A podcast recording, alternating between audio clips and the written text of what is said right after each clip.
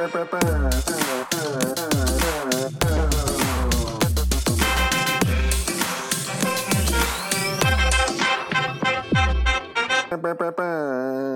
everybody. Welcome to another week of the Soccer Thread Podcast. I'm Dan Schrader. I'm in Portland, Oregon. What a weekend. What a weekend. Uh, you know, I don't know. Just that. What a weekend. Um, this is going to be a great podcast episode. I'm very excited. 251. It's a new era. We're, in, we're now deep into the tangent era. So look forward to that. uh, Mike Samuelson's in Minneapolis. deep deep into the tangent area. It's only going to get tangenty and tangent or what whatever that word is, whatever the Mhm. adjective of tangent is. Um, had a lovely lovely day yesterday. Went to Stillwater, Minnesota for the first time. Uh, walked around, climbed some public stairs. Your boy, this is going to come as a surprise to a few people, but your boy loves public stairs. Public Stillwater's got some nice little bluffs, and, and they're out there. And I climbed some, I descended some, had a nice time, had a little drink, had a little breakfast, not in that order. Um, And, uh, you- yeah, wait, it was great. Can we? Uh, can you define a public stair, or maybe tell me what a private stair is? I mean, uh, I would say a public staircase is a staircase that is open to the public that connects two public places, Uh huh. stays within the public right of way, doesn't Okay. lead to a private building, is not on private property. So you know, oftentimes you'll see one. Uh, I'm sure Pittsburgh, land of your forefathers, has a lot of public stairs. You know, A lot of public stairs. A lot of public stairs in Portland, actually, in the West Hills, walking around. I've got an entire, I have a book, Mike, of stairs in Portland to go walk on. So next time you're oh, here, Mike, God, let's we'll do, do, a it. tour. I did a lot of public stair walking in LA. It was great. I miss I miss those public stairs. It's a little flatter over here. Fewer public stairs. just a little wouldn't bit. think of LA as a hilly place. I guess there's like the Hollywood Hills hill. Yeah, there's like there's there's a lot of hills out there. There's a lot of hills. There's there is the LA basin, which is very flat. But on the edge of the basin, the I hills, mean, baby. the hills. Come on. But like in LA, I think of LA as pretty flat. And then there's like stuff outside or whatever. You're- like the the rich folk, you know, the hills. You're right. You're right, and you're wrong at the same time because LA is very flat, but the hills are also they're not too far away. That's my life. I'm right and I'm mostly wrong. Just enough right to make myself feel good about it. Ryan Palmer's in Portland. I am mostly wrong most of the time. If, if anyone that has listened to this podcast knows that I spend my life mostly wrong and very rarely right. It's like I'm like a broken clock. So uh, mostly wrong most of the time, and then you know once once or twice I get I'm I'm right. So there we go. Celebrate celebrate those moments. Just a fantastic weekend, as you can hear in the in the background. Uh, we got uh, little uh, Martin Luther King Dream Run happening right behind my house. It's just a beautiful, beautiful Portland weekend. I love a fall weekend. Um, you know, no better way to spend it inside uh, on a pod. That's right. Beautiful. That's right. um, Not even Mike. with the not even with the blinds open either. Mm-mm. shut them out. Yeah. Shut them out. Uh, Mike, you've got a great warm up for us today. So why don't All you set it up? We're we're leaning into the tangent area era. Um, it's Sunday. Tonight is the season three premiere of Succession, a television show that I have come to enjoy despite the many horrible people who are profiled and shown in the show. and uh, it's not dissimilar to soccer. Soccer is also full of horrible people, but I somehow find a way to enjoy it. And I thought, what better way to connect these two interests of mine, uh, and Dan and Ryan's, than talking about, you know, who are the parallel characters from Succession to the world of soccer. So we're going to play one of those games where, you know, you name a character and then you say who's the soccer equivalent. Um, I'll go first, just because this was my idea. Yeah. Uh, and the most obvious one, in my opinion, Brian Cox, uh, aka Logan Roy, the sort of the the patriarch of the family, uh, refusing to let go of power. Yeah. very- Rupert Murdoch. Very strong, yeah, very Rupert Murdoch like. In the soccer world, got to be from Easter Alex Ferguson. Good one. Oh, Uh, I like that. That's you know, that's- just a, a powerful Scotsman, uh, but good at what he does. Clearly, very good at what he does, but evokes fear uh, in all, and just yeah, kind of did whatever the hell he wanted, but did it very well. See, I went a different way with this. I decided to do like character to team converters. So this is great. I'm, Oh, I'm happy I like that. Yeah, I like that. yeah. So I, I do have a team for your uh, your Logan Roy uh, refusing to let go of power. If if I don't want to step it. on it. Do No, it. This Do is it. a free for all. Okay. After introducing this, I just want everyone to yell out their ideas. Yeah. Uh, it could be one of two. Um, so we got like the old guard refusing to let go of co- of power, trying to start a super league uh, because they are starting to kind of toil away and, and not Oh, win I see, I see as where many this is going. as many Mm. Champions Leagues. Uh, I got um, Logan Roy is your uh, Real Madrid. Maybe a little Barcelona in there too. I like that. I so immediately when you brought this up, Mike, I thought of Josh Sargent and how he's continually failing to meet expectations. You always think it's got to turn around for him. There's some, you know, but really he just seems like an absolute bumbling doofus. But then it actually is hard because this show is kind of packed with different types of those characters. Yeah. So I need help Yeah, figuring yeah. out exactly which person is Josh Sargent. It could be Roman, the you know younger brother that's kind of a just can't quite get it right. It could be he's- Tom. He's kind of a deviant. We need Yeah, but he's deviant. That's right. Yeah. Tom is is kind of bumbling, but like Yeah. also somehow in power, just like leaning into that privilege so hard. Yeah. I, I like Tom. I like the Tom pick. Yeah, I But feel then like there's also the cousin, cousin, uh, Cousin Greg. whatever Cousin Greg. cousin Greg, wh- who's kind of the bumbling dummy.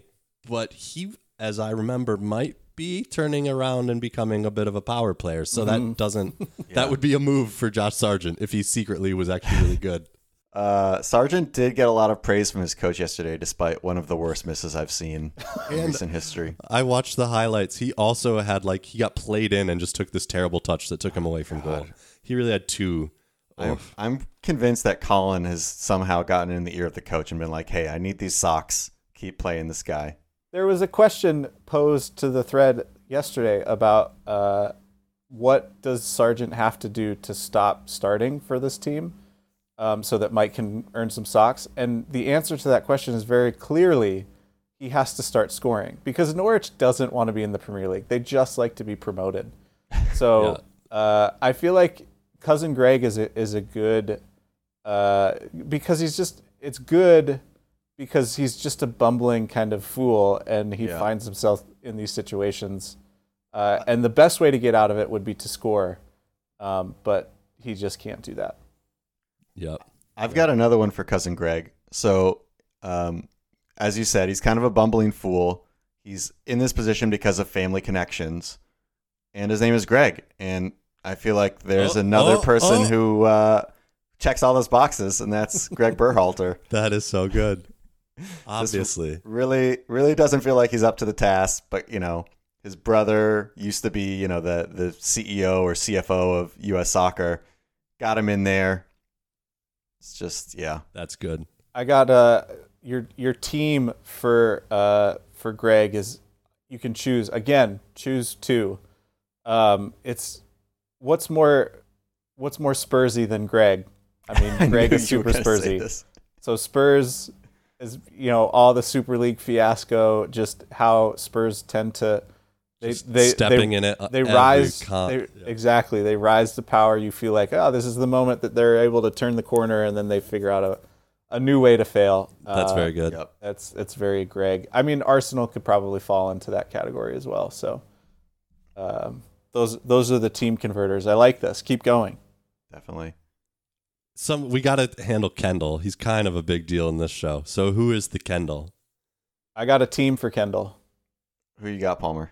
Uh, new guard trying to take over the old guard, um, possibly uh, merging and and bringing in larger talent uh, from old guard talent. Ooh, Uh, PSG is your Kendall Roy here. Oh, I like that. PSG doesn't strike me as quite caney enough. Well, Kendall Roy is not very canny. He's uh, you know, uh, fails He does it all. often. Is probably afraid of the old guard in in his father, True. True. Um, Good point. but is starting to find his voice a little bit towards the end. Spoiler alert: towards the end of season two. But I feel like Kendall, like Spurs as a team from like two years ago, would have been a good Kendall, of like kind of self-destructive, but you you can see it there, but they they just really can't quite get there. But it seems like maybe they're turning a corner, and then if if we're into season three now, it's not it's not that's not good for Kendall's storyline. It would mean uh he's, stepping backwards. Yeah, they hit the Champions League final and then can't quite consolidate that level of success. Yep. Yeah, yeah, that's Um, good. I've I've got a player for Siobhan. So Siobhan, I feel like is um, you know, very well polished. Uh, clearly clearly knows what she's doing, but just doesn't quite have that. Doesn't quite have the it to, to get to the top level to to be the boss. And for me, that's uh, that's Eden Hazard. Like you look at him and you're Mm. like, ah, this this player has everything. He has all the skills, all the ability but there's just something, some kind of intangible there that kind of keeps him at that tier two quality player that is never quite, quite good enough to like lead, you know, a top team to a champion, like to the the highest of highs. That's good. That's good. What about got- Connor? Oh, I ha- I I have a team for Siobhan. Okay. which is I think is Chelsea. Um, Chelsea often in the conversation, winning Champions Leagues, but like not doing it, doing it in the old way with uh, Russian oligarch money and not uh, the new way. Um, so that's Chelsea's Siobhan. The team for Connor. Uh oh, see, I had it and then I'm He's like a bumbling fool, black sheep of the family. doesn't doesn't want any part, but still has like gets all that money. He's like he's living out on a f- very expensive ranch. Yeah, Yeah. also also maybe Trumpian, very Trumpian. Mm-hmm. Um I'm trying to think. I Don't you know. think it's got to be like like a Qatari club or a Chinese club? They're like super rich, but they're just off doing like who knows exactly what's going on with them. Yes, I Yeah. love that. I love I- that. I feel like he's he's a joke, right? Like everyone knows he's a joke except for him. Uh, and to me, the player who epitomizes that is just Granit Xhaka. He's just the absolute joke. Oh, Oh, man, Xhaka. That's fair. I think Con- Connor could Connor could be Arsenal too. Kind of doing their Yeah. own thing, off thinking that they're they're still like relevant, but they're not. That, Yeah. yeah. more meta- metaphorically for Arsenal. that. That's good. Yeah. I like that. Uh, oh, this is great. This has got me excited again for Succession. Thank you. I got I got a player for Keep um going. for for Roman. Deviant, big deviant, uh, hilarious to watch. Doesn't really want to be involved in power, uh, but just really likes to kind of stir the pot. It is a name that we haven't mentioned for a very long time, but is Oh, I still out there uh, stirring the pot. Uh, Mario Balotelli is Oh, uh, yeah. is Roman Roman Roy. that's actually really good. Just lighting off fireworks in bathrooms. Exactly, Yeah. exactly. I like it. Oh. The talent's there. Uh, man, other like Gerri, the lawyers, those folks, anything there? I Those are kinda We don't to- I feel like. J- Yeah. Gerri's like a, I don't know, like an N'Golo Kante, like a, a, a person behind the person. Yeah, that's Um, good. I mean, that Like would make one N'Golo that's really Kante sound very sinister, and we know that's not the case. But he's just pulling the strings, doing the dirty work. How do you feel? Uh, how do you feel about Tom, uh, Siobhan's husband, who wants to be a big time player, um, will do dirty things to uh, to be a big time player, but in the end, you know, doesn't really taste that success very often. How do you feel about Tom being uh, Leicester? Ooh, I feel like they're punching above their weight though. Like I I get what you're saying, but the way that they accomplish the same things is so Mhm. inverted that it Yeah, doesn't fit for me. Fair, fair. yeah. I feel like for like Tom's whole thing is he's like, he's new money. He's you know he's even though he's in, he's he's outside. He's outside the main circle. To me, I'm just trying to think of like who's a player who comes from a a country that is like so not known for football, uh, for soccer, and no one's really coming to mind right now. But like I don't know, like a like a Son? Mkhitaryan or something. You know, like no one's like oh Armenia, but I, I, Yeah. I don't know. But I mean that's that's not quite not quite what I'm looking for. There's got to be a g- good one for uh, Stewy Hosseini. Speaking of Caney, another ancillary character, but I feel like there got to be a lot of soccer players that just fit into this like uh, very unsustainable lifestyle type situation. Yep. Just every soccer player. Ever. All of them, probably. Yeah, Yeah, that's all of them. Yeah. Where does Newcastle fall on this? What? Who is Newcastle?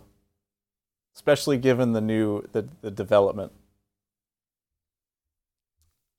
Uh, it's got to be new money. it's got to be a lot of ambition. Is Tom? Is Tom May- Newcastle? Yeah, maybe that's maybe Tom is Newcastle right now. Just he's you know he's in he's inside, but he's still kind of outside, still in the relegation zone. maybe never will reach the success that he really wants. Well, we'll we'll get on to that.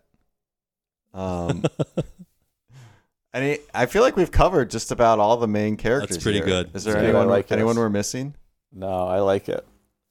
Yeah, this was good. This was good. Um, all right. Well, I'm feeling I'm feeling warm. I'm feeling I'm very feeling very warm. warm. Yeah, that gets me excited for Succession. I didn't know it was premiering tonight until, uh, or not premiering, but next season Yeah. coming out. Uh, HBO, send us a six pack of Heineken for this great cross promotion. just a six pack. It wasn't that much, so we'll just take the six. two two for each of Uh, us. Sorry, Colin and Cliff. Mike, uh, you're up for emails too, since that's your section. So just keep on running. Keep on going, baby. Uh, first email is from George. He says he was at the game with me uh, last week. Minnesota United up one nothing in a man. End up losing three to one. We kind of talked about this last week. Uh, I just mentioned it was just one of the most pathetic things I've ever seen. Uh, George says this is the worst I've ever felt leaving a United game. I'm writing this email to make sure it is discussed. Also, can you imagine a more disheartening outcome? I mean, Palmer, I guess I'll just throw it to you. You love to talk about how bad Spurs are. It's too bad that Colin's not here. Just having Yeah. the two of you just go through your greatest hits of, of bad sporting outcomes would be a lot of fun. But anything that comes to mind for you as a, a more disheartening outcome? Uh, I this in particular, no, not. This is like snatching victory from the jaws of of what? No, wait, snatching Yeah, snatching defeat. defeat, from the de, from the jaws of victory.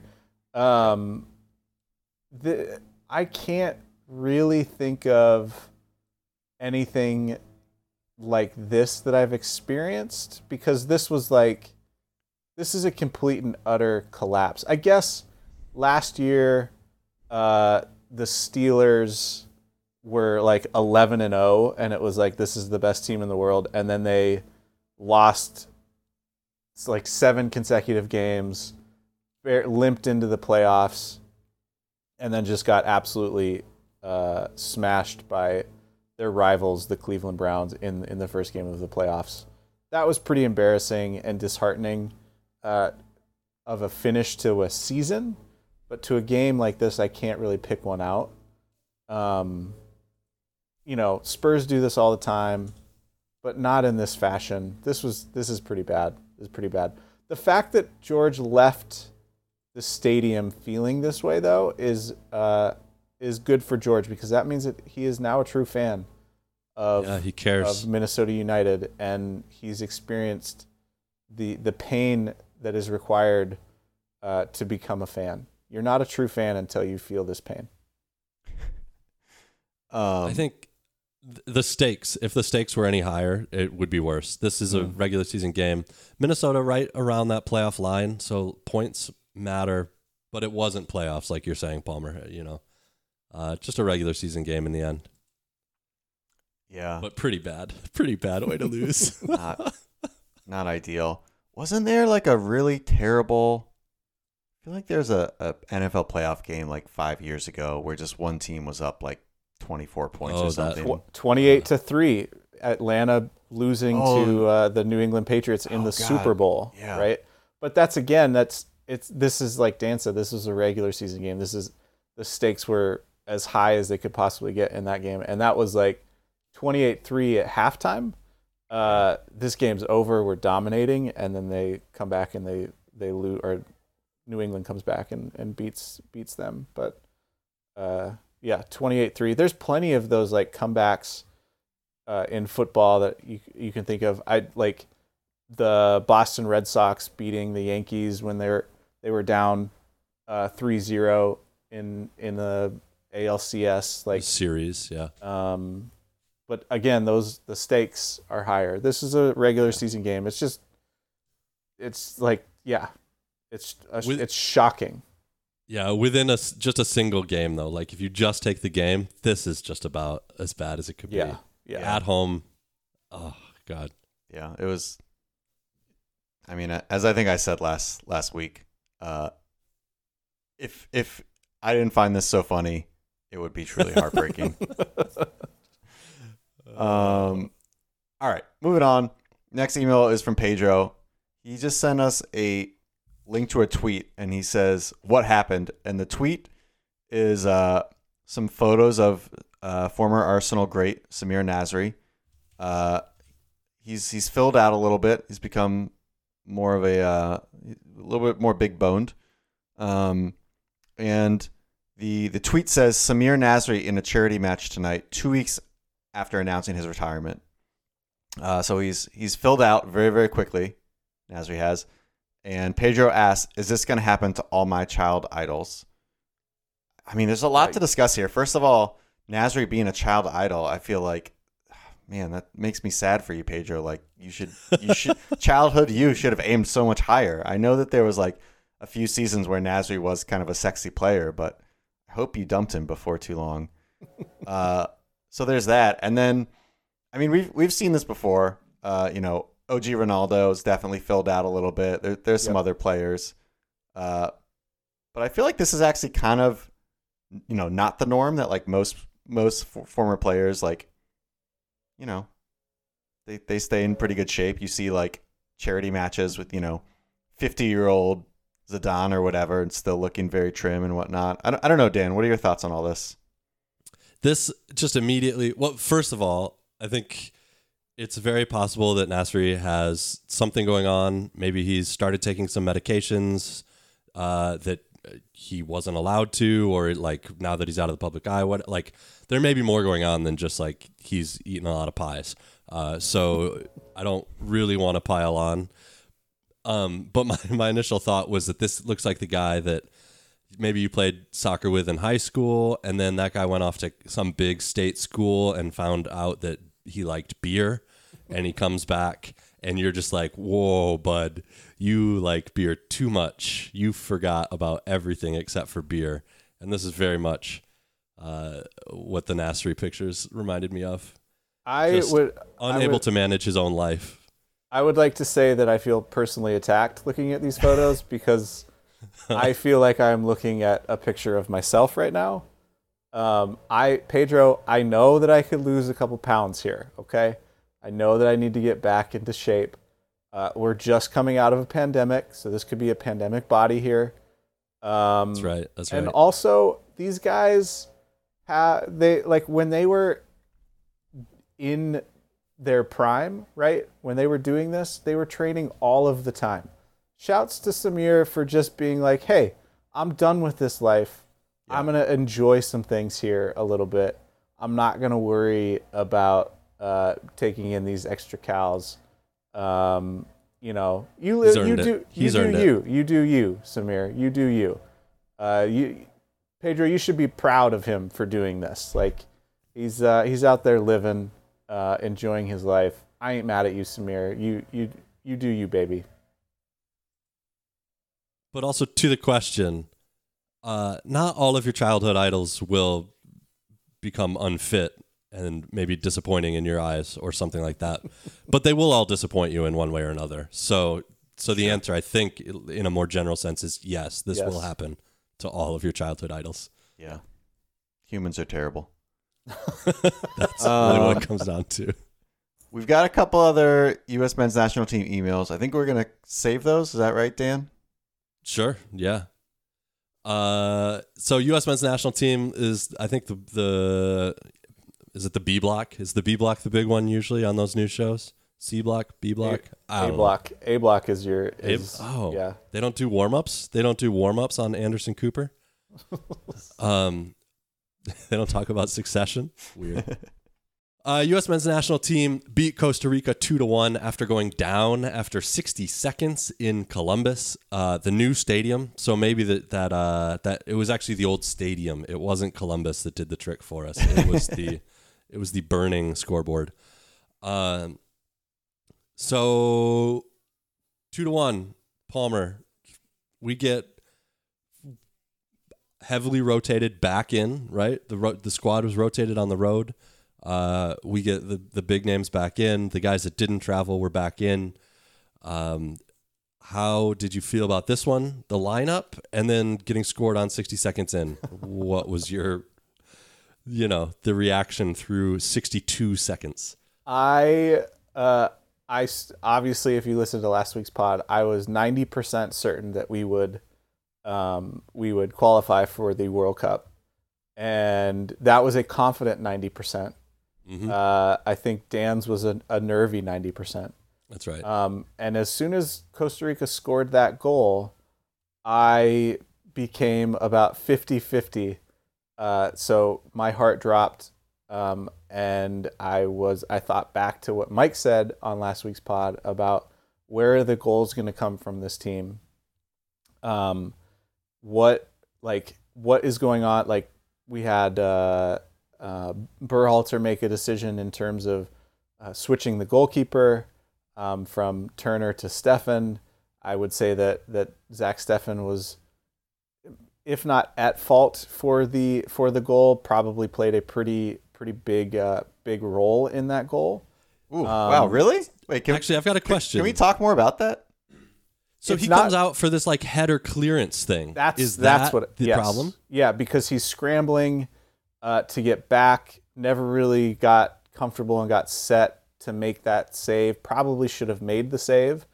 Um, but I think But he's Uh, on tilt like 45 seconds in. yeah, the chaos started with with that weird header that was never really a cleared uh, a good clearance. Um, Man, that feels very harsh to me. Like he clears the ball, and Dest. no, he doesn't. gets- yes, he does. He clears it, and it and it goes to Dest, and Dest doesn't doesn't do anything. But Dest basically loses the ball, loses a not even quite 50-50. yeah, to- probably I mean, because know, Dest know your dest. probably because Dest is like, what is my keeper doing? 25 yards out of the goal, uh, 45 seconds into the game, playing this weird headed ball. Like Dest was probably in shock, as everyone else was, that that Steffen had decided to play this.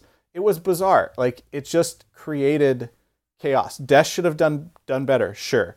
I think the clearance should have been better. The clearance should have been out of bounds so he could go get set again. The ball comes awkwardly off of uh, He Steffen's headed the head. ball like twenty five or thirty yards. It's pretty far. I dis. Oh my god, you got to you got to rewatch this. That was not a at some twenty five point, or like- thirty yard header.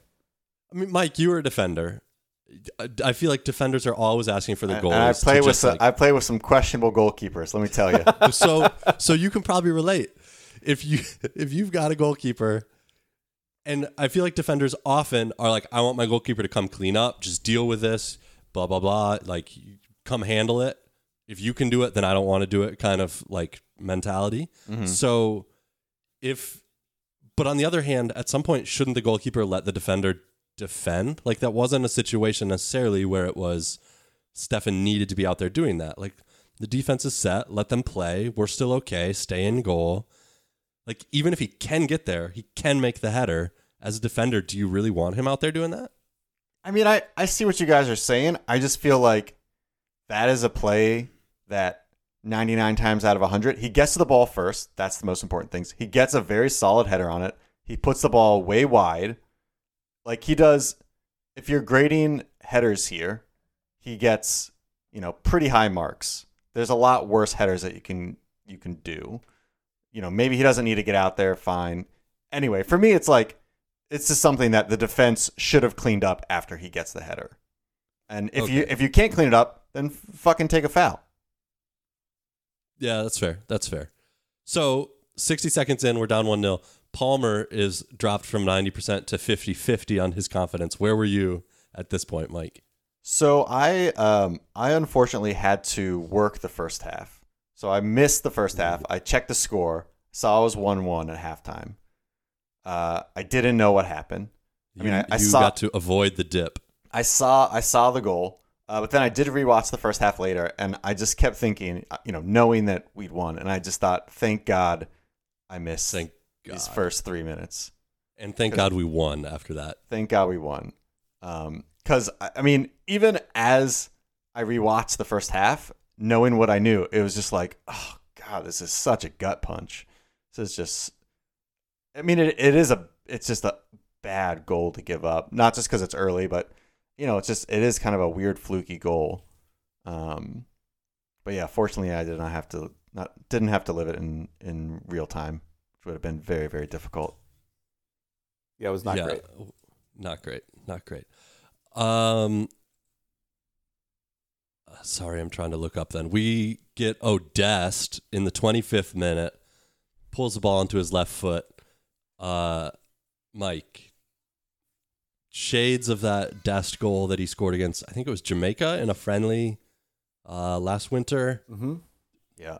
Are- Are you upset if Dest can score a 25 yard, maybe not 18, 20 yard banger uh, a couple times a year? Does that upset you? um, I'm only upset in that I wish he could do it more. Uh, I mean, Yep, he fair. he hit the hell out of this ball. Uh, just I mean, Navas is in goal at this point, one of the best keepers in the world, and just not a prayer. Um, his shoe was untied, which just feels a little extra swaggy. Yeah. Uh, just backyard. We're just playing. Yeah. I mean, I think this window showed between these two games is that, I mean, surprise, surprise, but like Desk, Dest is really fucking good. Uh, he brings he brings a confidence on the ball that not a lot of U.S. players have, and was involved in a lot of the goals that we saw. Uh, I think he he played the ball in to Weah for the second goal. Uh, he had an assist in the first game, so yeah, I mean he's quickly proving to be a very important attacking piece uh, at home for this U.S. team. I so I agree with that. Uh, Dest is very good going forward, um, but not great at defending. What position was Dest playing in this game? What position was he playing? Tell me what position Sergiño Dest plays on the U.S. men's national team because he doesn't play defender. I mean, he's probably listed as like whatever the right back, but is he? Is he? Does he played as a wing back? But even wing backs kind of defend. Right. I mean, I yeah. so uh, do you think that we give up 100% of the defending on that side? Are you suggesting he's not a he just he plays offense from the defender's position, but he doesn't ever defend? I, We I'm totally not. give up that spot. That's No, I'm not saying that he doesn't ever defend, but his defending is horrendous, right? So he is a defensive liability. Um, he's great going forward, but like uh, Miles Robinson, I think is on that side, and he ends up having to cover for Dest a ton, um, and doing a lot more work, probably leaving us, you know, open um, for mistakes. And just like you said, you know, uh, Mike's probably putting putting the blame on that goal, uh, the first goal on Dest, uh, because of that poor touch, um, and like his, I don't know, inability to understand where he is in the defensive third. It's just it it is bizarre. I he is very talented and fun to watch, and that goal was fantastic. And he was generally our best offensive player going, or at least going forward. Him and Tim Weah combined um, on that second goal. Um, and I think he created a lot going forward. But but like defensively, he's an issue. Um, I mean, I, I do think he, he wasn't great on that, that first goal, uh, and he's been a liability. I, I think he's, for whatever reason, he seems less comfortable defending on the left side. And for me, he's he's an average defender. I don't think he's like a complete disaster and liability. Um, but he's not, you know, he's not like a lockdown defender where you're just like, yep, you can just leave him out there and he's going to lock down whoever is, you know, your winger or attacking player or whatever. But that's okay. I mean, whatever. He brings so much going forward. You, not everyone is going to be a perfect two way player. And this is really a, a lesson for Dest not to score a banger because then we start talking about him and the microscope comes and, and we end up just criticizing. So be careful. Be careful what you wish for, Dest. Uh, Weah scores the go ahead goal, or does he? Uh, eventually given as an own goal. It seems a little harsh. I think that was on target. Um, I, I, I mean, I'm not sure I have a real question, but I, I think it was one that like went off the, the post and then hit the keeper, right? Isn't that what happened? oh, did it go off the post? I didn't see that replay. I guess. Okay, fine. I thought it just kind of got bungled up inside of the keeper's legs and then ended up going in, but yeah. um, could be wrong. Anyway, credit mean- to Weah for the effort and the shot. I love Weah. I've I've been a big Weah supporter here. Uh, he you know he didn't come in last camp because he was injured, but I thought he's looked really really good. Uh, I think he brings something in terms of just like his sort of speed of play uh, and like willingness to go forward that I don't really think any of our other attackers have. So I was very happy to see him start uh, over Arriola, who I don't like, and uh, yeah, I mean, I was just loving loving what he was bringing. Yeah. Do you think Arriola continues to start? Or like, I mean, this was like this was a uh, last minute decision to pull him from the starting eleven because he was injured. Um, did does Weah move into the starting eleven now, given his performance and uh, especially in the last two games? Um, is this the last of Arriola that we saw? Uh, We saw Greg hugging him at the end of the game. Uh, does this feel like Greg was is a going to Judas kiss. Yeah. He's kissing him goodbye. very very like Godfather moment. I knew it was Uh-huh. you. Yeah, yeah, yeah. I mean, uh, t- players are all tools. Arriola is going to be great away at you know Panama or Jamaica or whatever. Um, maybe Weah is more of a dest player, where when we know that we're going to attack, we know that we should be in good shape at home on a nice pitch. He can play um, in a situation like that. I don't. I uh, I think Arriola gets a lot of um, negative coverage just for whatever, because he's not a top class player, because he doesn't have the finished product all the time. But he puts in so much work. I think he's so useful uh, in the team, even if he's not kind of. It's hard to exactly say what he's doing, except for like r- running around a lot and trying really hard. Yeah. I just feel like with with a team that already struggles to get goals, having like one of your three attacking players be Paul Arriola, who doesn't really score it, like he's only going to score a goal that anyone on your team is going to score. He's not going to create a goal on his own. So that's why I don't really want to see him in there. Yeah, I think that's fair. We're losing Palmer, Mike. One on one. Here we go. Here we go. Um, so you like Weah? Do, do you have other players on this team that you trust? We're now six games in out of fourteen. Uh, right smack in the middle of this thing. Are I mean, I guess we thought coming out of the summer that the squad should be pretty well understood. We should know who that we trust. Certainly now, six games into the 14, it should all really be taking shape and kind of obvious. But you look at this, uh, are there players that you trust here? So maybe let's get into Raymond's email, or uh, sorry, Vincent's email. Sorry, Vincent, didn't want to do you like that. Uh, he basically says that Costa Rica played the game they wanted. Uh, it was very similar to the game against Costa Rica in New York last cycle where we lost two nothing. And he basically says, you know, if Costa Rica capitalizes on their chances, especially uh, the breakaway chance that Bryan Ruiz had, where uh, I think it was Miles Robinson basically passed him the ball and then chased him down. Yeah. Uh, you know, Costa Rica could have easily won this. They probably should have had a penalty in the first half. And so, you know, maybe we shouldn't be so happy as U.S. men's national team fans. And that to me gets to your trust question, which is I would have said I really trust Miles Robinson. But in this game, he had like a couple very shaky moments, that being the most glaring, where it's like, you just you can't do that. And if it's anyone other than old ass Bryan Ruiz, who now is very, very slow, and Miles Robinson happens to be very fast, that's probably a goal, and, we're not having the same conversation.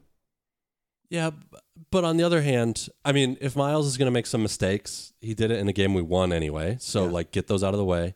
And also I think the fact that he's way faster than their starting forward isn't something that we should isn't it's not a fluke. Yeah. Like we know that, right? Greg knows that when he's setting up. And actually I think um in terms of kind of uh Vincent's email they played the way they wanted. They just didn't have the legs, right? They're old. They averaged like I forget 30 years or something like that. Their youngest player was older than our oldest player Yeah, on the pitch, at least to start the game. So this kind of played out like maybe you would expect. They get an early goal and then just don't have the legs to hold up and and the US eventually ends up beating them just cuz we could play for longer, which I don't know, that's fine. Like that's a thing that Greg could have understood might happen and planned for. So I don't necessarily hold that against. I mean, making a bad pass is definitely a, a problem for Miles Robinson, but like chasing down Bryan Ruiz, that's not a fluke. That's Yeah. that's something that's inherent to the game. That's fair. That's fair. Um, Their average age was 31 and a half. Holy cow, that is an old old team. yeah, gotta get, Uh, gotta get so, that new blood in there, Yeah. Costa Rica. But I don't know. I feel like in terms of trust, I mean, Adams. I trust Adams with my life. Yep. Uh, beyond that, there's a bunch of guys who I'm kind of like, I'm getting there. I'm getting to trust Pepi. I thought Pepi's combination play was actually really good in this game. Yeah, something we haven't yeah, seen yeah. from him. Uh, and then there's you know a lot of guys like Weah, Antonee Robinson, Miles Robinson, where I'm like, I'm getting there. Musah, I I liked what he brought to this game. Mhm. But yeah, I don't know. There's not a lot of guys where I'm like, I'm penning them in to start at this point, other than Tyler Adams. What about Aaronson? I think Aaronson is he's not dynamic enough to play on the wing, and he's not good enough in tight spaces yet to play in the center. So he's kind of a guy who's I mean, he's he's not a terrible player. He shows he can be worthwhile. But for me, I mean, he's still definitely behind Pulisic, Reyna, now Weah on the wing. He's is he kind of a rich man's Paul Arriola actually? that uh, that is something I've said before. I feel like yeah, he works really hard. He's definitely technically better than Arriola. He can he gets in better spaces, but if you just give him the ball one on one with another with a defender, like he is, he's not going to beat someone off the dribble, which is something I want my wingers to be able to do. Or if he does, it's going to be because he like tries to do something, runs into the defender, the ball pops out, and he beats him to it. Right? It, like he creates a 50-50 chance that he can then win somehow, something Yeah. like that. Yeah, Um, how about Zack Steffen? Do you trust him? I I feel like Steffen. I mean, I'm not a goalie, and a lot of people who know more about keeping think Steffen is like not that great, but I I feel like Steffen is a very solid keeper, and I would be fine generally with him playing in any game. But I don't know. I'd be curious your thoughts because you you know more about keeping than I do. Uh, Zack is in a position that, in a lot of ways, uh, follows in the footsteps of the great Dan Schrader's uh, later soccer career. Um, does a lot of training, doesn't play a lot, uh, and you know sometimes Great locker room You- guy.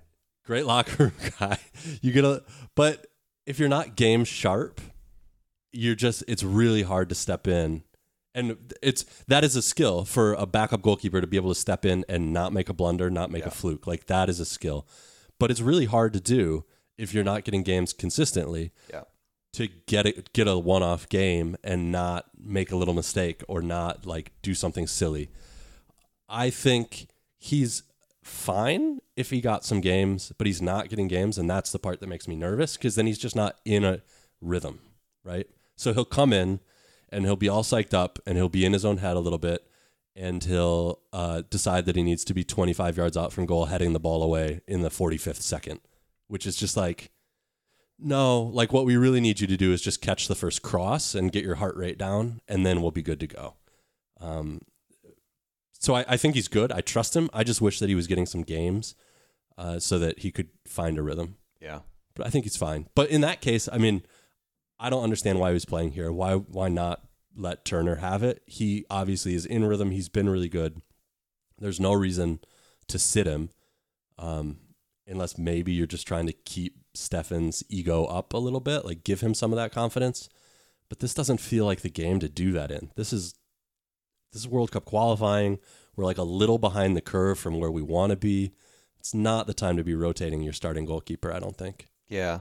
I mean, I wonder how much of it is kind of locker room stuff. And Steffen's been part of the team for a lot longer than Turner. Maybe, you know, other guys on the team are wanting to see him get more games and something like that. I, I don't know. yeah. I remember there was this article from SI that we've mentioned on the pod a few times where like Greg kind of had six captains, and I think Steffen was one of them. And so, yeah, maybe it was just something something related to that. Tim Ream is in the locker room saying, I you know, I think we should give our veterans more playing time, coach. we come out of this, we're in second place on 11 points. Mexico has 14, uh, Canada 10, and then a little bit of separation down to Panama on 8 and Costa Rica in fifth place on 6.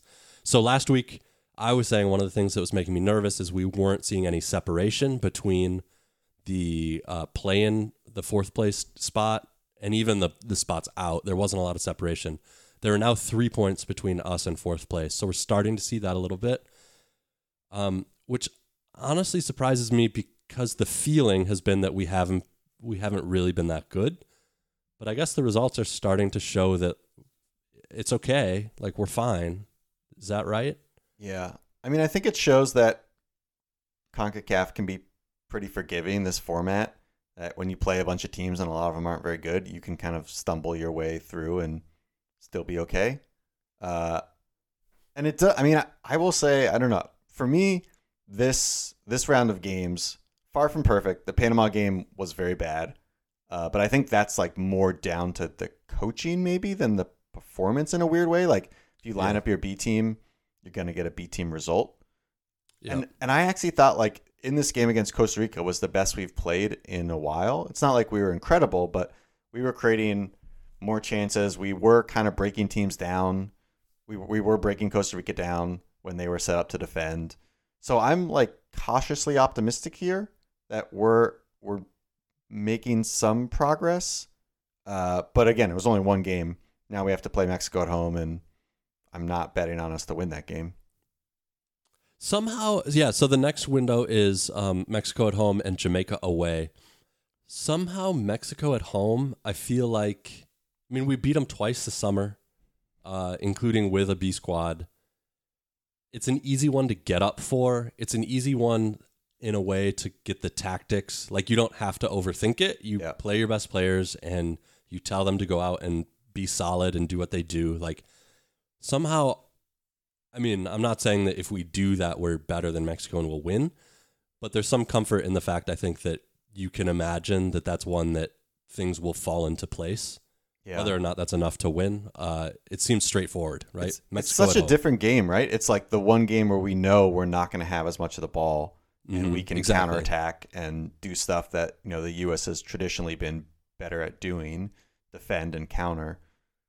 So it is different, but, you know, I think Mexico seems like they're looking pretty good in qualifying. They're kind of doing what you'd expect, which is, you know, mostly just beating teams. wins and draws. Yeah. Yeah. So I don't know. I mean, again, I wouldn't bet on us to win, but uh, that's awesome. I'm, I'm a bit of a pessimist. I'm- I'm only 85% where everyone else is at 90. There it is. Um, and then away at Jamaica, is that there are only two games in this next coming window. I don't know how they're spread out. If it's over a week, so there's a little more time in between. Um, but if there's two games, you could imagine that we can take the good team, right? We don't have to rotate out and play the B team and hope for a draw. We could go for those points. And Jamaica's not been that good. Uh, do you have any hope that actually that could happen? Yeah. I mean, I think we should be going to Jamaica wanting to get three points. I mean, if we beat Mexico at home, then maybe three points is less important. But if you can get three points on the road, that's huge. That's huge in. CONCACAF. And yeah. Yep. Jamaica, you know, they've got a draw at home against Canada and they lost 3 nothing to Panama. And I mean, I don't know. It feels like a lot of these teams they can be so different every window and I feel like Jamaica is probably more so than other teams just cuz their federation's more in disarray, but I don't know. I'd like to see us go down there and at least get a point and try and get three. Yeah, I mean, you get three points in Jamaica, and I mean, you'd you'd rather take three against Jamaica and lose at Panama like we just did than draw both of those, right? So Yeah. a, an away win is huge, um, and it feels like it's there for the taking. Um, so that'll be interesting. That is in November, and then after that, I think there's a huge break. Um, I- forget if it's, it's like until March, February, maybe. March. Yeah. yeah. Oh shit! No, it's actually it's in January. There's January games this year. Oh, and then there's a big break until March. Yeah, Um, it's, and it's over in March. So, yeah, January, end Wow, of January, and early February. There's another three game window, and then March is it two game window? I guess I don't know. It's a, it's got to be three to finish out. So okay, um, I guess that makes sense. The World Cup's coming up. We got to get qualified, figure out who's going. So um, there it is. U.S. men's national team. Anything else? Uh, Spencer says there's too much negativity in the world, so let's just say it's all good. Still in a qualifying position. Sowed flashes in Jamaica of what we can be, uh, and they've got more time before the World Cup. Sure, we hope they get there. I think that's fair. It's it's all good. We're Yeah. doing fine. We want more, but come on. If we can get four points next window, we're we're good. We're qualifying. If not, I'm still at eighty five percent. Right right in there. Yeah, I, I think that's right. I end this break, you know, one more game in, a win at home doesn't change a lot. It's what you expect. Uh, so I'm still at 90%, nervy 90. It's really 87 if I'm being honest. It's, you know, it's a nervous 90. Um, other news in the soccer world Newcastle United is getting bought by uh, the state owned investment fund of Saudi Arabia. Um, Mike, we've seen these big takeovers. Uh, PSG owned by, oh man, now I have to get all my like. Arab states right. Qataris, uh, Abu Dhabi, Manchester City, uh, Dubai is invested some places. Uh, you know, anyway. Uh, so Saudi Arabia into the mix with Newcastle um, buying their way into the Premier League. Do you do you like this? Let let's maybe hold the politics because uh, that is a much more difficult, complicated, uh, or maybe not difficult, but uh, hold that. Do you like mega f- wealth coming in, uh, injecting a team, and and mixing the pot? Do you like that? I would say, just from a sporting standpoint, like a a Yeah. very wealthy owner coming into a historically, you know, Newcastle's a pretty big team. Uh, they've they've won things in the past, so I, I think that can be fun. Um, you know, I I would defer to whatever Newcastle fans are saying. I don't know if they're excited or not. I know Mike Ashley, their former owner, was a terrible owner by all accounts, so I'm sure they're pretty excited he's gone. But I mean, I I don't I don't have any like I don't know. To me, there's like nothing romantic about club football right now. It's all just money. And so having another team with more money or new money, it's yeah, that's fine for me. Sure, shake it up. Let's see if we can get Newcastle some titles. And you know, that could be that could be fun for them. Yeah, there's no like for me there's no like God-given right for Manchester United to be the richest team in the world, right? Like just because they have been, just because they've been so good for so long, that doesn't like those fans, that club can't be upset if some other club stumbles into a bunch of money. Like that's great. In fact, let's mix it up. Let's change things. Yeah. Maybe that'll make it more interesting. Maybe it won't. I don't think it's guaranteed that um, this investment fund is going to pump a ton of money into Newcastle. It may just be an investment, um, but uh, we will see. Yeah, I like it. Why not? Make it interesting. Okay, so so do you what do you think this means for Newcastle? Like do you think we're going to see a sort of Manchester City-esque rise? Um, I am hesitant to predict that. I actually, I've got a friend who lives in Manchester. I think he's doing like a graduate program affiliated with Manchester City through the University of Manchester, whatever, something. Um, and his like one of the things he studies is um, sports washing and soft power. So I texted him and I was like, "What's going on with this? Is this, um, you know, the equivalent of Qatar holding the World Cup and trying to just get some good press and like hold sporting, uh, news coverage or is it you know just an investment? Is it what's the issue? And he thought it was going to play out more like um oh, what's a Spanish club that Onyewu played at? Oh, Um, Malaga. Malaga, who was bought by somebody super rich, more as like a reaction to try to get good press. Mm. So I'm going to get this wrong because it was like a single text message, but my buddy was saying that there are two types. There's like soft power where you proactively go out and try to show a good face. And then there's, I think, called sports washing, which is more retroactive. Like, oh, we're in a bad spot and we just need some good press. And he thought this was more of the second, where um, they'll probably, you know, Malaga like got into the Champions League quarterfinals or something, but then within a couple of years had fallen off and was kind of in disarray. And I think they're still owned by whoever that owner was, um, but is now like, oh, they're. I looked them up. They're in like the third division now or something crazy Yeah, like that. Their their owner, I, whoever it was, sold them or went into default or something. I think at some point, oh, okay. and just kind of left them in shambles.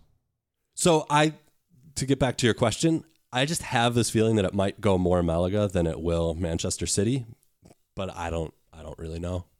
Yeah, I mean, the Saudi Royal Fund or whatever it's called is like, it's trying to think about how much money that company controls is just don't even try. It's it's You more can't. money. Yeah, it's yeah. more money than you could ever imagine. Um, and I feel like even if they're like, eh, we're not really all in on this. We're just pumping, you know, like two hundred million a year or something like that, which is like a drop in the bucket for them. Or you know, maybe they're just like, eh, we'll just pump in, you know, an extra fifty million a year. Like it, I don't know. I that would make a big difference. And for me, I kind of feel like if you're Saudi Arabia and the Royals or whatever, and you're just like, what am I going to do with all this money? I don't know, just like playing with the soccer team. That seems like something people could enjoy. And I, I'm kind of, I don't know. We'll see in January because they're in trouble right now, right? Like Newcastle's in the relegation Yeah. zone. So Yeah. if they're serious, you figure they're pumping a bunch of money. There's not a lot of buying clubs out there. There's a lot of clubs out there that need cash. So they could just bring in like 10 new players probably. Uh, so I- yeah, I'm I'm curious yeah, to the see current market, the player market. That's a good point. There are you can get Messi on a free, right? um. Yeah, but on the other hand, like the Saudi investment fund, they are so rich in part because they are like cutthroat investors. Yeah. They, I mean, they're obviously terribly cutthroat in other ways as well, but they like they probably do not do a lot of like uh, vanity projects, uh, at least when it comes to investing. So I'm I'm just not quite convinced that they will do that because that's just not how you make uh, more money than anyone can actually wrap their head around. That's not Yeah. that's not how that money gets generated. So Yeah. it's not in there. Like that's not the habit that they're in. I don't know. We'll see. Um, how do you feel about uh, money that has is tied to pretty terrible uh, human rights and uh, suppression of the press and other ill-gotten means, um, and even the legitimate stuff? I guess like a lot of it, I assume, is oil money. I'm not an expert here, but um, you know, like it's, it's not like it's not like uh, the best for the earth overall. Even if politically, you know, it's fine, whatever. Like it's an industry that's uh, operates above board. Um, I think there's a lot here that you could not like very much. How do you feel about that being in football? Yeah, I mean, so the the cynical view is it's already very much in football, uh, which is which is cynical but also true. But I mean, adding more of it is definitely not a good thing. Uh, so yeah, I mean, don't don't love that at all. Uh, it just feels like yeah, I mean, more and more, you know, Newcastle is a is is basically becoming kind of a uh, like a lot of other clubs. They are you know based in Newcastle, but you know they're you know potentially just becoming sort of a brand ex- extension of the the Saudi royal family or you know the country of Saudi Arabia. And uh, I don't know. That doesn't that doesn't feel great. I mean, I think sports in general are sort of you know sports teams are sort of losing their connection in a lot of ways to the the community Local. where they're based. Um, and you can't imagine this is going to help Newcastle feel like more ingrained with their club. But I don't know. Maybe I'm wrong. I think one aspect of this that people should be very careful about is kind of thinking like just branding foreign money or like foreign investment as bad. Um, I think that can carry a, a very kind of even overtly kind of racist angle to it. And to me, this isn't about where the money is coming from as much as how it's it's gotten. Um, there's, you know, even like Abramovich, uh, his wealth is uh, similarly ill-gotten. Um, you can imagine, although I know less about kind of where Chinese billions come from, but like a lot of the money in the game today in China is is maybe similar. Um, and I mean, look, billionaires in the United States are not like good people either. I think Yeah. I mean, can, can you be a billionaire and also be like an upstanding person? I think is, uh, I would say probably not. Uh, but all the owners of these teams are now billionaires, basically, right? So what does Yeah. that say? Right. So uh, anyway, I just want to try to make it clear that um, we should not just. I don't want to lump uh, like Arab oil wealth all into one basket because I think the basket is much larger than the very simple um, boundaries that you can draw around it. Yeah. Uh, and I think all of it should be very open to scrutiny. Um, so anyway, there's that angle also. Um, interesting stuff. We will see. So, how long? Let's say, actually, this is kind of a fun thought experiment. Let's say they pump a bunch of money in. Let's say they go out and buy the 10 players in January. How long does it actually take a club that's, you know, kind of, I mean, they've been in the championship recently, they're in the relegation zone now. If they go full on investment, how long before they could win the Premier League?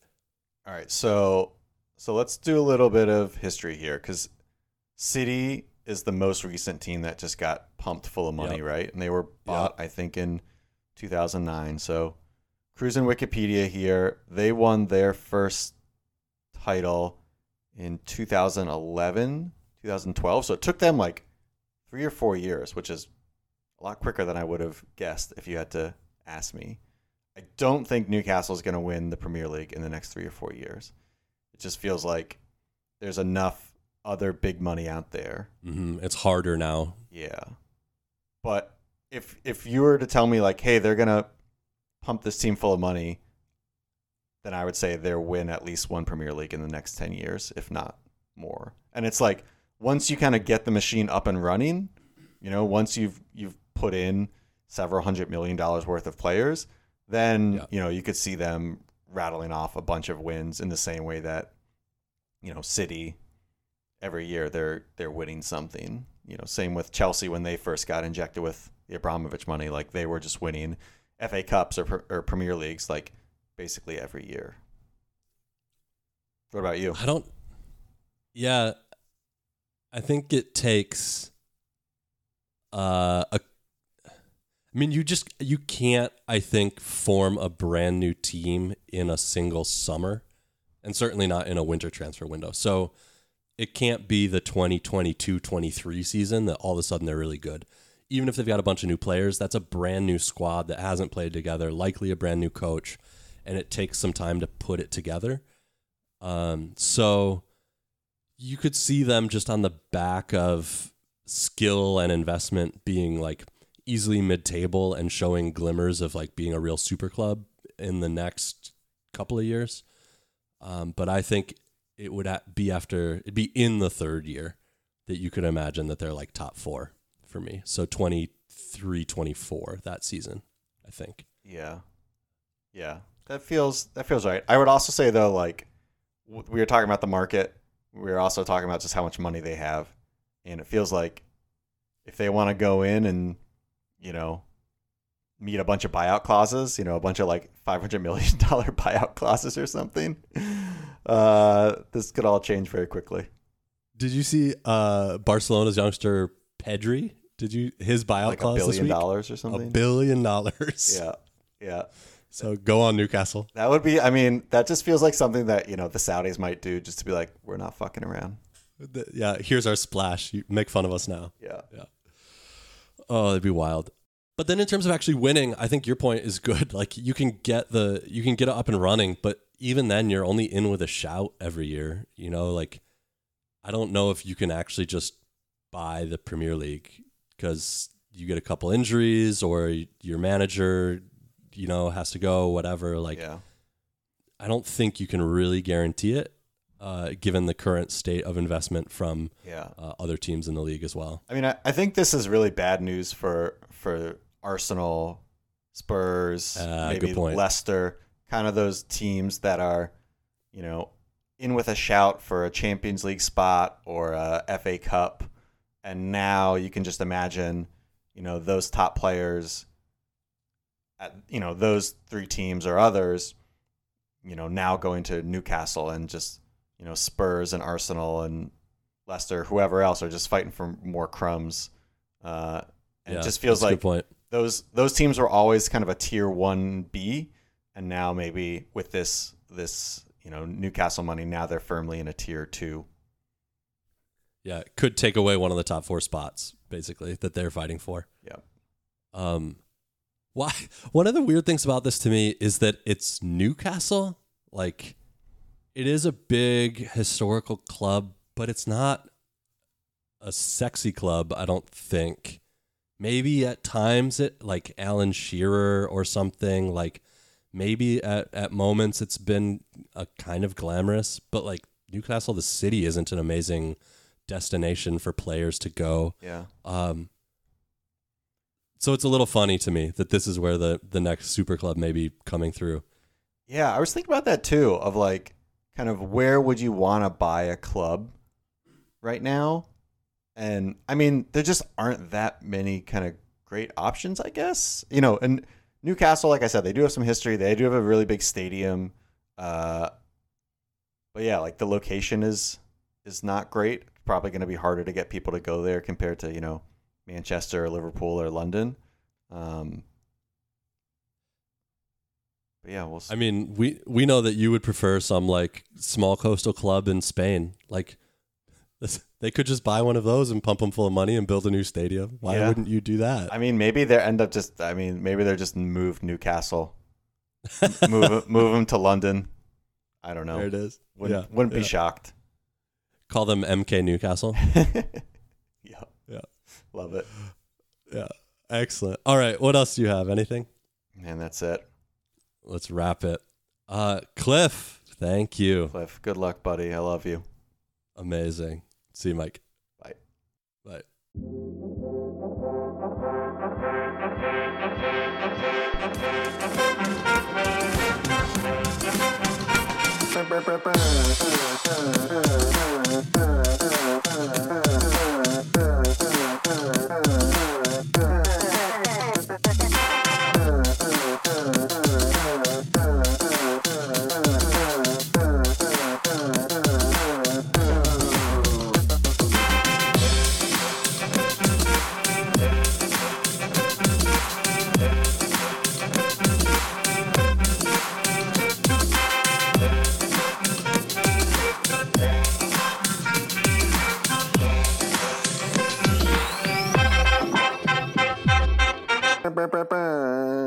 There's just so many things worth complaining about, and that is just not one of them.